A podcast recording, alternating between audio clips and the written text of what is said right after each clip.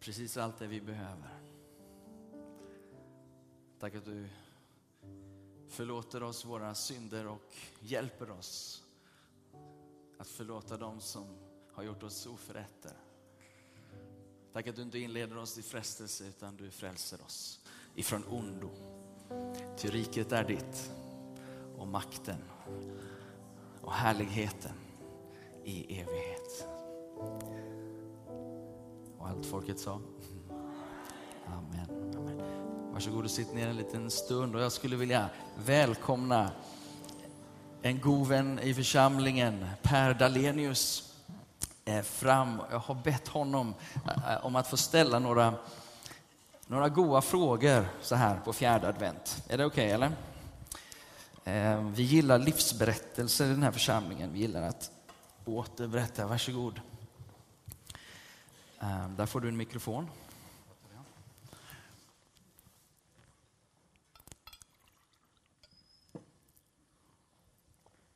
Och än en gång, varmt välkommen till, till Citykyrkan. Paul Olenius heter jag och eh, pastor här i församlingen. Och vem är du? Jag är Per. Du är Per, ja. Per. Fantastiskt. Och, och eh. kan du inte berätta lite, familj, vad gör du? Ja, precis. Jag är gift med Gunilla. Hon är tomteröd Hon är tomte här idag. Ja. Eh, vi har tre döttrar, vi har tre barnbarn, vi har två till om några veckor. Wow. Så en hel klan? Ja, vi börjar bli några stycken. Ja. Vi bor i Knivsta, eh, en bit upp ovanför Arlanda mot Uppsala. Där håller vi till. Till vardags? Eh, till vardags så driver jag ett företag, ett vårdföretag tillsammans med en vän. Vi driver personlig assistans. Vi har ungefär ja, 100 anställda. Just det. Och där är du vd, vd till vardags som jag förstår? Vad sa du? Du är vd till vardags där om jag Ja, jag är vd till vardags. Ja, Precis. Ja. Mm. Och du har varit här i församlingen eh, åtta år ungefär? Ja, så? ja stämmer. Vad förde dig in i församlingen? Eh, hade du en, en kristen tro eller eh, hur hamnade du här? Nej, jag hade, nej, jag hade ingenting med mig, inte alls, utan eh, det, det handlade om, om att eh, jag kom i en situation av olika orsaker där, där jag måste veta, är det så att Gud finns eller är det så att han inte finns? För i så fall får det vara. Det var egentligen det det handlade om. Och jag bad att han, finns du måste du visa dig. Och då, då var det faktiskt så att jag kom på Holländargatan här. Och, och, hade bett att han skulle visa sig. När jag kommer fram i korsningen här, så det första jag såg, jag var alltså på väg till ett helt annat ställe. Jag visste inte om att det fanns något som hette Citykyrkan. När jag kommer här ute så sitter ett kors på väggen. Och då hade du den här bönen i hjärtat? Och då hade jag precis då, mm. så hade jag sagt att nu, du måste visa. Du, du måste visa. Och han visar det här korset. Och jag blir jätterädd. För jag förstod ju att det är sant. Och det är så det är. Det, jo, med tanke på att korset är ett avrättningssymbol med så är det klart att det finns en viss rädsla, eller? Ja, men eh, så var det. Wow. Och så träffades vi också sen därefter. Precis, men eh, bara lite kort då, med den bakgrunden att inte alls och sen så ställa Gud till, till svars på någonstans, någonstans. Men bara lite, vad händer på insidan eh, kring den tiden där? Alltså, det hade hänt en massa saker innan. Eh, vad ska jag säga? En av mina döttrar var sjuk och det var eh, den, en annan dotter blev sjuk. Ja, det låter mm. så komplicerat, men det, det handlade om det. Mm. Och det var därför det blev det här eh, att saker och ting, jag kunde inte styra min egen familj. Det var mm. det det handlade om. Mm. Och det var därför det blev det här på något sätt. Är det sant? Ja, det är sant, för han visade med korset på väggen. Det var så allting började. Ja, ja. Wow. Kan man säga. Eh, som sagt, VD till vardags. Hur påverkar, för nu har du vandrat, följt Jesus i, i åtta år då. Ja. Eh, du har även gått bibelskola här i huset. Ja. Eh, och, ehm, hur skulle du säga att din tro påverkar dig, din dagliga, ditt dagliga arbete? Alltså det gör det absolut, därför att vi, jag och min vän som driver det här vårdföretaget, vi har lagt, alltså vi har byggt det med kristna värderingar. Vi har eh, ett motto att vi arbetar för att människor ska förstå att det är ett företag som bygger på just kristna värderingar. I, i det här företaget så finns inte ordet kristen, men man ska se av värderingarna, vilket innebär att när vi möter människor och kunder så, så kan vi berätta det så att man förstår vad vi står för. För en vecka sedan öppnade vi ett till företag som heter Hebron AB.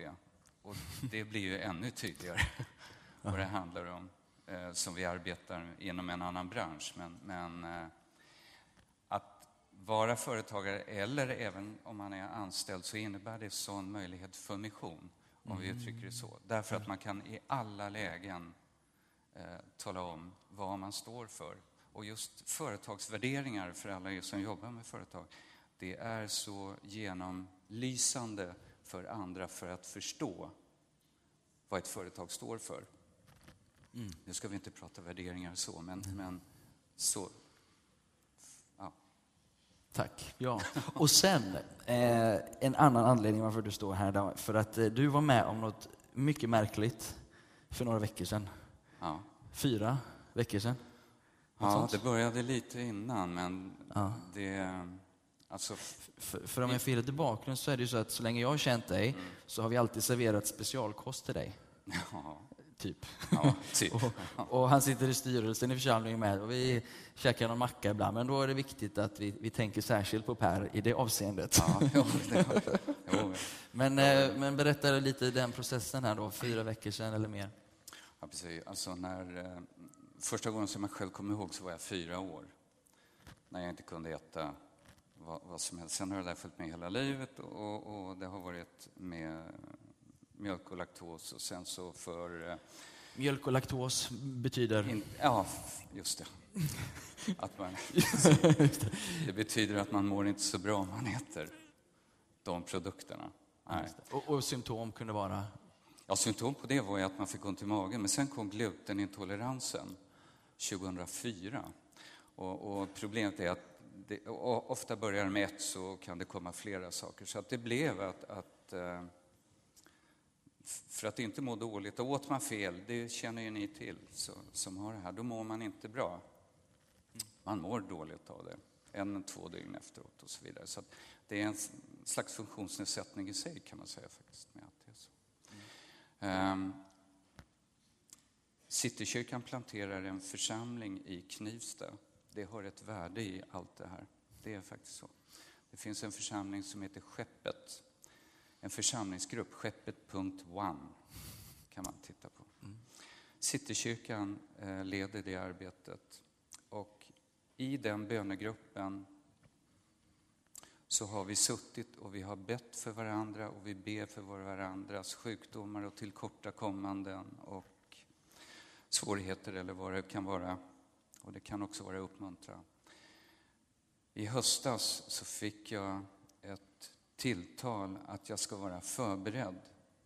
Och det var så tydligt av helig ande. Min, min vän Samuel, han, han brukar säga att man alltid ska vara förberedd. Och nu kom helig ande och säger till mig att jag ska vara förberedd. Och det här hände vid två tillfällen, september, oktober. Och vi ber i den här bönegruppen och söndagen för fyra veckor sedan så sitter Gunilla och jag i köket och gör en lista för vi ska handla all julmat och så där måste vi skriva ner det. Och då säger Gunilla vi får inte glömma bort ditt mjöl. Och när hon säger det så i en hundradels sekund så säger Jesus du kan äta allt. Och jag bryter ihop och jag faller ihop och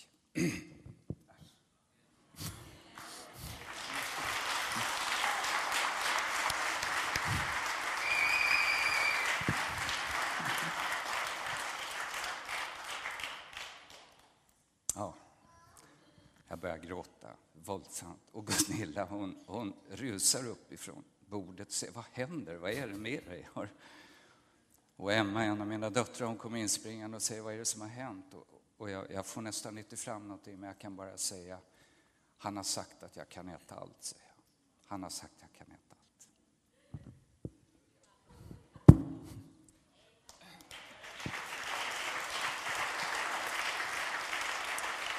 Och det är egentligen så att, att, att eh, ja, jag blir ju berörd fortfarande. Och jag kan äta allt. Jag kan äta Skogaholmslimpa också. Och det, det, därför att ja. det, Gjorde du det som barn? Ja, jag gjorde det på kvällen.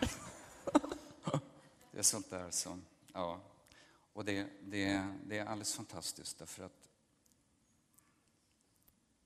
jag mår inte ett dugg sämre, jag känner ingenting. Och det här, det är ju så att glutenintolerans, laktosintolerans, Simon, det är ingen människohand som kan göra något åt det. Man, man måste... Simon är läkarstudent, därför han pekar åt det Ja, precis. Och, eh, utan det här kan bara Jesus göra. Det här kan bara Jesus göra, en sån här sak. Och det handlar inte om... Det handlar inte om mig eller något annat, utan det handlar om något mycket större. Och när jag berättar det här för Noah, ett av mina barnbarn som är tio år, då säger han, ja men då finns ju Gud, då ska jag berätta det för mina kompisar. Så, och det, det, är på något sätt på den nivån det handlar om, att, att, det, att ta emot det här som ett barn. För egentligen så börjar det här kännas så naturligt. Det är så här det ska vara. Det är så här det var i Apostlagärningarna. Det är precis den här skatten skatten, den här hemligheten som inte är någon hemlighet, men som uppenbaras för alla. Och det handlar om nåd, det handlar om Jesus och det handlar inte om mig eller någon annan, utan det är det här. Det finns ett syfte, jag säger det igen, jag vill gärna tro att det handlar om församlingsplanteringen. Ja, det ligger ett ja. värde i det. Fantastiskt. Vi gläds så med dig Per och med din familj för det här. Eh, Ge en applåd. Tack så mycket. Jag tror vi behöver ehm,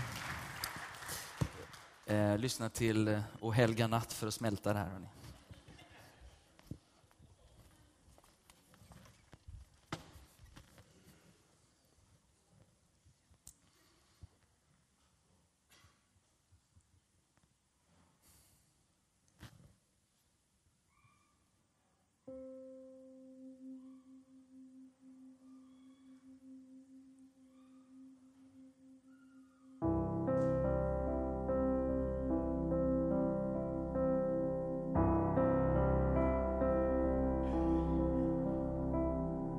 helga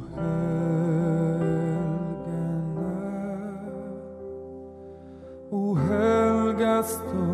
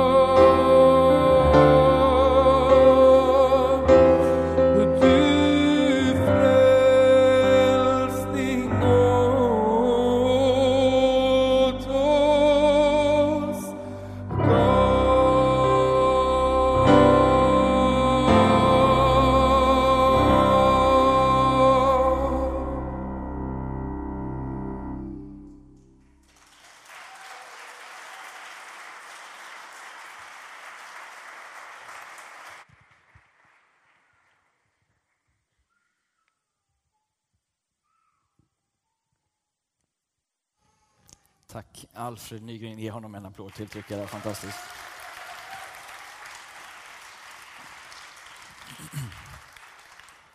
kommer ju ruggigt nära när man får höra en berättelse på det här sättet. Ehm, om någon som faktiskt ställer det till sin spets. Finns Gud? Eller finns du inte? Just nu behöver jag hjälp. Ehm, och man kan ju ställa sig frågan, för det var ju åtta år sedan, varför skulle det ta åtta år innan du blev frisk? Och vi vet inte sånt här. Jag vet också i mitt eget liv att eh, jag kunde inte heller dricka mjölk. När jag var tio eller lite yngre så upptäckte jag att det var det som gjorde att jag hade så mycket magsmärtor. Slutade dricka mjölk, fick specialkost också i skolan. Fick alltid gå ut i köket och hämta liksom, potatismos utan mjölk. Liksom. Ehm, men sen så var jag på, på ett ställe när jag var, var gick i åtta, nio någonstans. Så var det någon som sa att ja, men Gud kan göra det oväntade, det märkliga. Så som, hur gammal är man då? Man är 15 år eller någonting, 16 år. Så gick jag fram där och någon bad för mig och sen så tänkte jag, men nu ska vi prova det här. Och sen dess har jag kunnat dricka mjölk. Um, och jag, ni har hört det innan, jag har berättat att jag också växte upp med migrän. Och när jag var 18 år så var det någon som bad för mig. Eh, och efter det, jag hade migrän fem, fyra, tre, fyra gånger om året. Sådär. Eh, och, och tyvärr så finns det fortfarande de i min familj som har det, min släkt, och det där tenderar att gå i arv. Men sen 18 års, den tiden där när jag fick förbön i mars eh, 1998, så har jag inte haft migrän sedan dess. Ehm, så det, har ju, och det är ju enkelt, ganska enkelt utifrån, finns Gud så kan det hända. Finns han inte, då kan det inte hända. Men om Gud finns, och om det är sant som julens budskap är, att Gud blir människa, då är allting möjligt. Ehm, jag skulle vilja läsa ifrån Johannes evangelium. Och nu vet jag inte om Torbjörn har varit snabb att plocka upp min powerpoint. Visst är det Torbjörn? Kolla om du hittar den där. Jag la den i, i mappen. Ehm, så här står det i ehm, Johannes evangelium.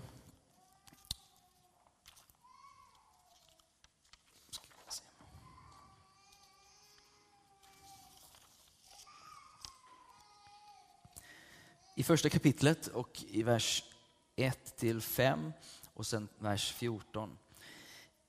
I begynnelsen var ordet och ordet var hos Gud och ordet var Gud.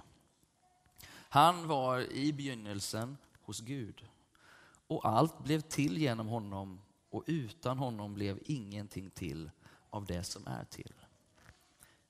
I honom var liv och livet var människornas ljus. Ja, men titta, här har vi det. Och i ljuset lyser och ljuset lyser i mörkret och mörkret har inte övervunnit det. Och det här ordet, det blir kött. Det blev människa och bodde ibland oss. Och vi såg hans härlighet.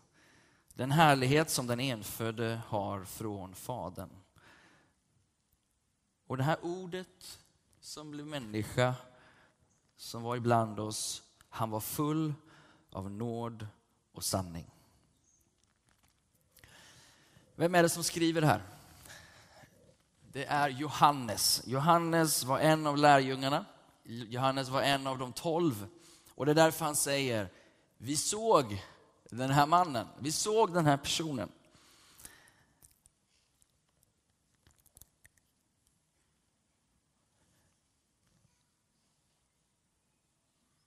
Vem skriver Johannes till? Och det här är lite ingången i den här korta, förhoppningsvis korta predikan här. Nu är vi ju över tolv så Eh, Mildred får väl flagga här någonstans eller göra något sånt här när det är dags att eh, lägga ner. Men det är en jude som skriver och det som är intressant hur han börjar det här evangeliet det är att han säger ordet var i begynnelsen. Vadå ordet? Ord. Var det massa ord i början som bara hängde där? Outsagda ord. Det som är intressant med Johannes det är att han går direkt till ett grekiskt filosofiskt tänkande. Han, han bemöter en grekisk publik. Det här evangeliet är skrivet av en jude som hade sett Jesus leva på jorden. Men han skriver till grekiska åhörare primärt. Det är de han har framför sig. Och så går han in och så säger han, ni känner ju till konceptet logos. Logos som man skulle kunna översätta med en högre makt eller ett, ett högre kuns, en högre kunskap som allting kommer ifrån. Så han mer eller mindre säger så här. Innan tiden började så fanns en högre makt.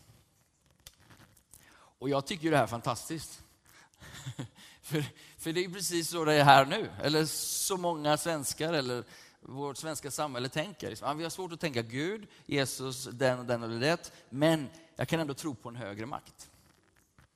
Och jag tycker det är fantastiskt att vi har ett, en bok i Bibeln som adresserar just det. Till alla vi, 85 procent av svenskarna, som någonstans relaterar till en andlighet, även om den är obeskrivbar för många. Så jag tänkte så här, om det är okej, okay, att ni ska få Pauls parafras idag. Parafras, alltså man skriver någonting, man skriver om någonting med sina egna ord. Eh, så eh, kanske jag retar upp någon. Men, men det här är Pauls parafras av, av, av Johannes evangelium kapitel 1, vers 1-5. Och sen vers 14 dessutom. Till alla svennar och övriga. Kan vi gå över? Och vidare. Här har vi det. Innan tiden började fanns en högre makt. Det här som alla vi semisekulära svenskar tror på. Och den här högre makten fanns hos Gud. Och den högre makten var Gud. Den högre makten, mina vänner, var inte bara en kraft. Det var inte may the force be with you utan en person. Och den här personen fanns hos Gud. Paus. Det är väldigt behändigt i ett samhälle att avpersonifiera Gud. Har ni tänkt på det? Det är mycket bättre och enklare att förhålla sig till en kraft. För en kraft kan jag manipulera, en kraft kan ge mig det jag behöver. En kraft kan vara någonting jag har för min skull. Men om det är en person, då är det någon att förhålla sig till. Och det är också någon som kan älska mig. Passus slut. Tillbaka till Pauls förträffliga översättningar. Nästa bild. Allt som finns blev till på grund av att han, den här personen, satte igång allt. För ingenting kommer ur intet. Kan vi vara överens om det filosofiska antagandet? Det är väldigt svårt att intet skapar något. Men här läser vi att allting kommer från den här högre makten. Och den högre makten är själva livet. Det är ljusets ursprung. Och det här ljuset, det lyser i mörkret. Och det goda är att mörkret kan aldrig, aldrig någonsin, inte någon gång i någon situation kan mörkret övervinna ljuset. Ljuset övervinner alltid mörkret, hur litet än det ljuset är, så vinner alltid mörkret, äh, vinner alltid ljuset. Sorry. Och sen är det Johannes ord i vers 14 som jag då också har trixat lite med. Men han, han är den här aposteln, han är en av de tolv som har levt och käkat och vandrat med Jesus i tre år. Han var där, jag var inte där. Du var inte där. Vi läser nu om någon som var där och som nedtecknar det här.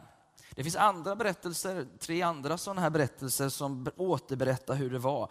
Och så som de upplevde situationen så var det som att den här högre makten, han blev verkligen människa. Och det var han vi hade mitt ibland oss. Han levde här som en av oss. Joan Osborne eh, skrev ju den här sången What if God was one of us? Just a slob like one of us. Jag vet inte. Men han var som en av oss. Just like a stranger on the bus. Som en främling. Han, det, var det, de, det är det de säger. De som var där, de såg honom, levde med honom, käkade med honom och bekräftar från sin egen berättelse, han är. Någon som var annorlunda. Och han fullkomligt lyste med sin godhet. Och hans godhet, hans kärlek störde det som vi kallar normalt. Det var en godhet som återspeglar Fadern. Precis som vi säger, sådan far sådan son.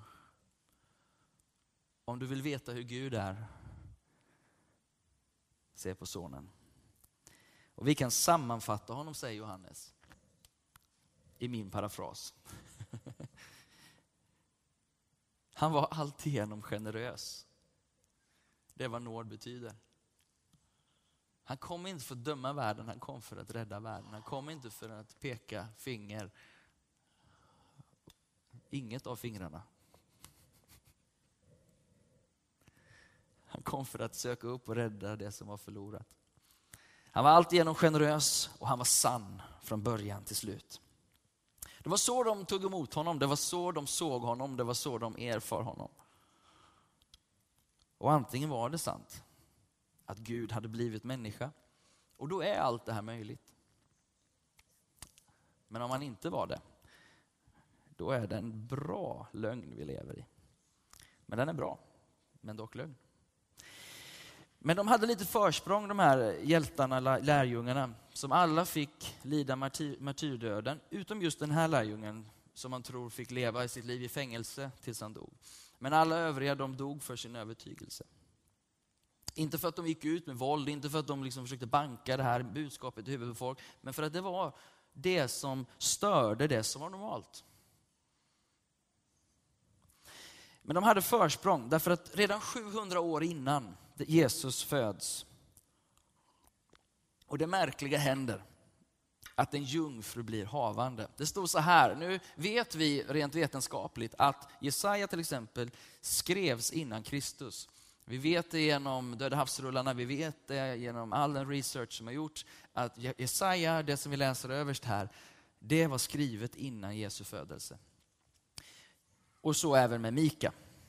Eh, och där står det så här, därför skall Herren själv ge er ett tecken. Se, jungfrun ska bli havande, här har vi hela julbudskapet, och föda en son. Och hon ska ge honom namnet Immanuel. Så det är lite som att eh, eh, signalement, det här är liksom heads up. Håll utkik för det här. För när det här händer, då börjar det hända.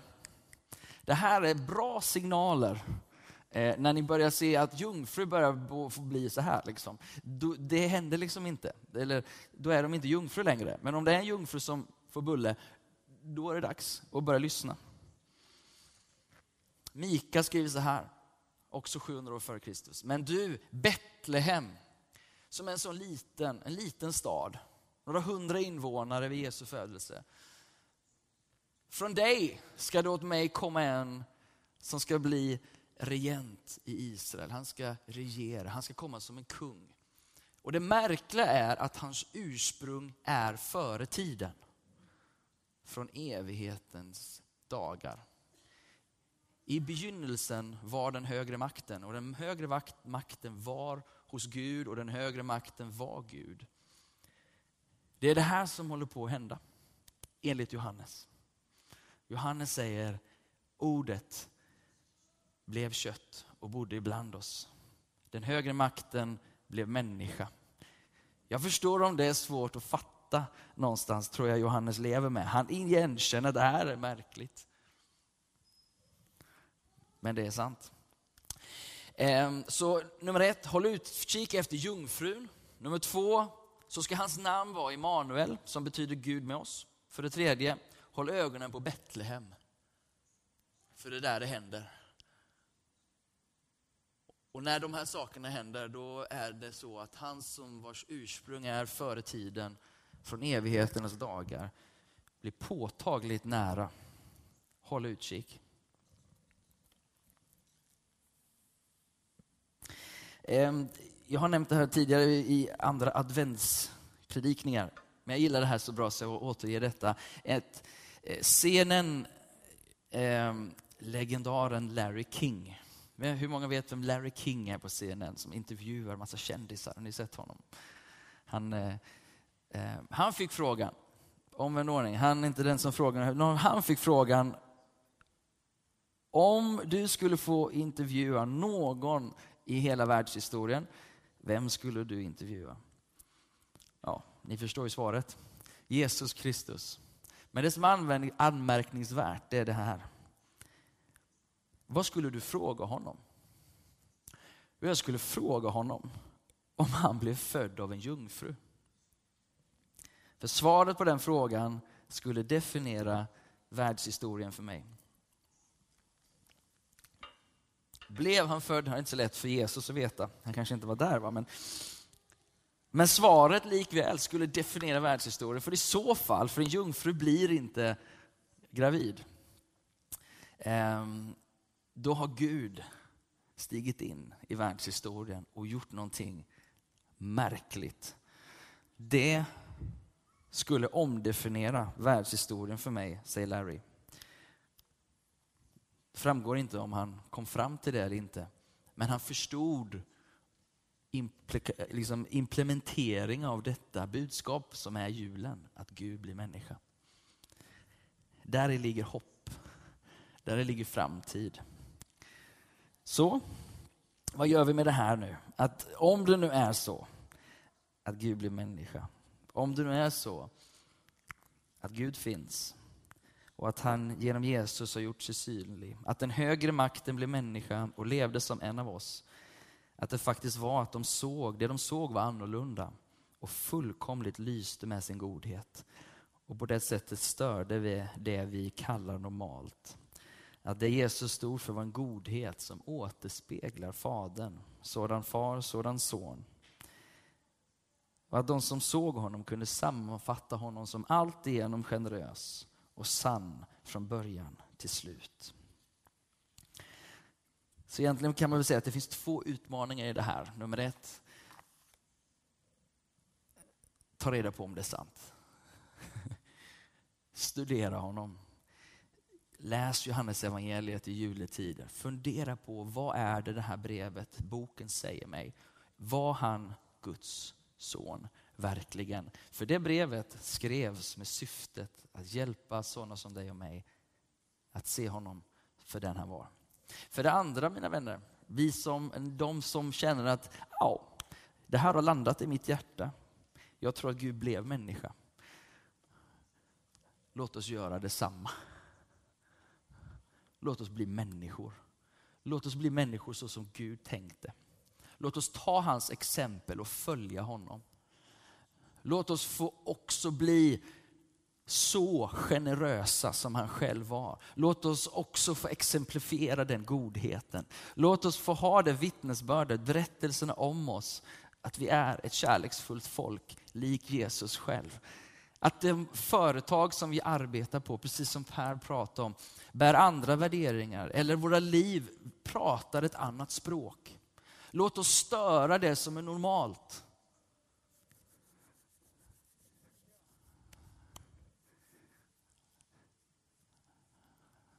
Låt oss älska våra fiender.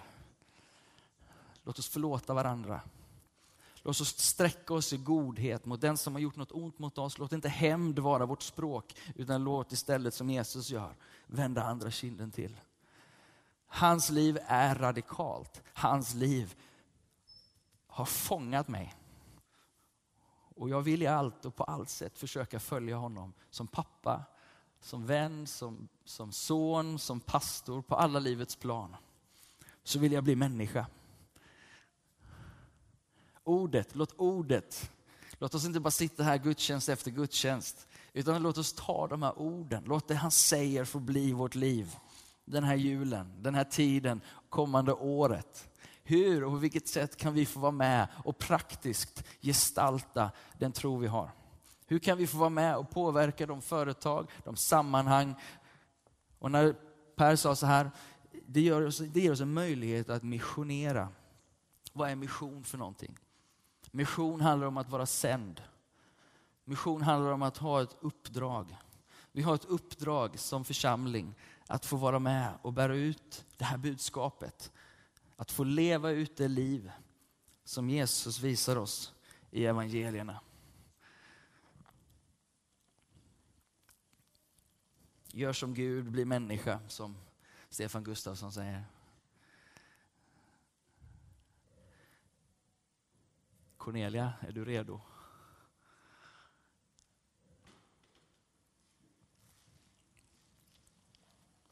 Varje gång jag öppnar, inte minst Johannes evangelium, så blir jag så utmanad. På ett personligt privat plan. I begynnelsen var den högre makten och den högre makten var hos Gud och den högre makten var Gud. Och den högre makten blev människa och bodde ibland oss.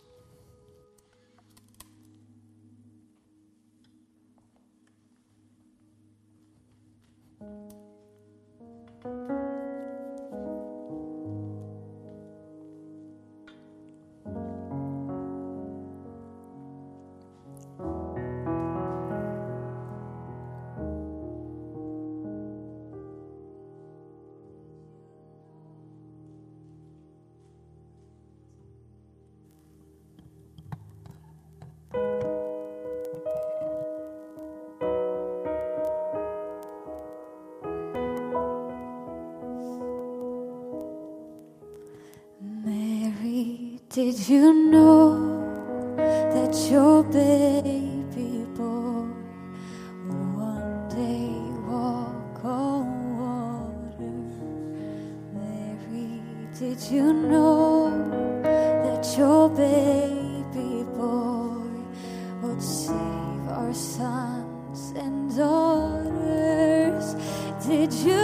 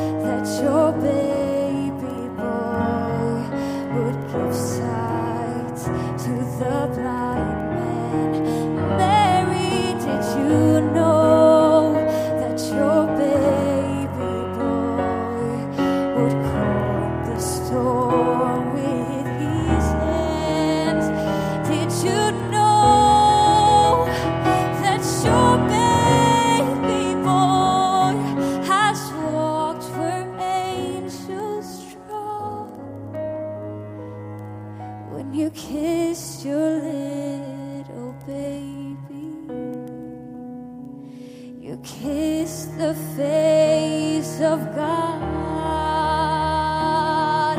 The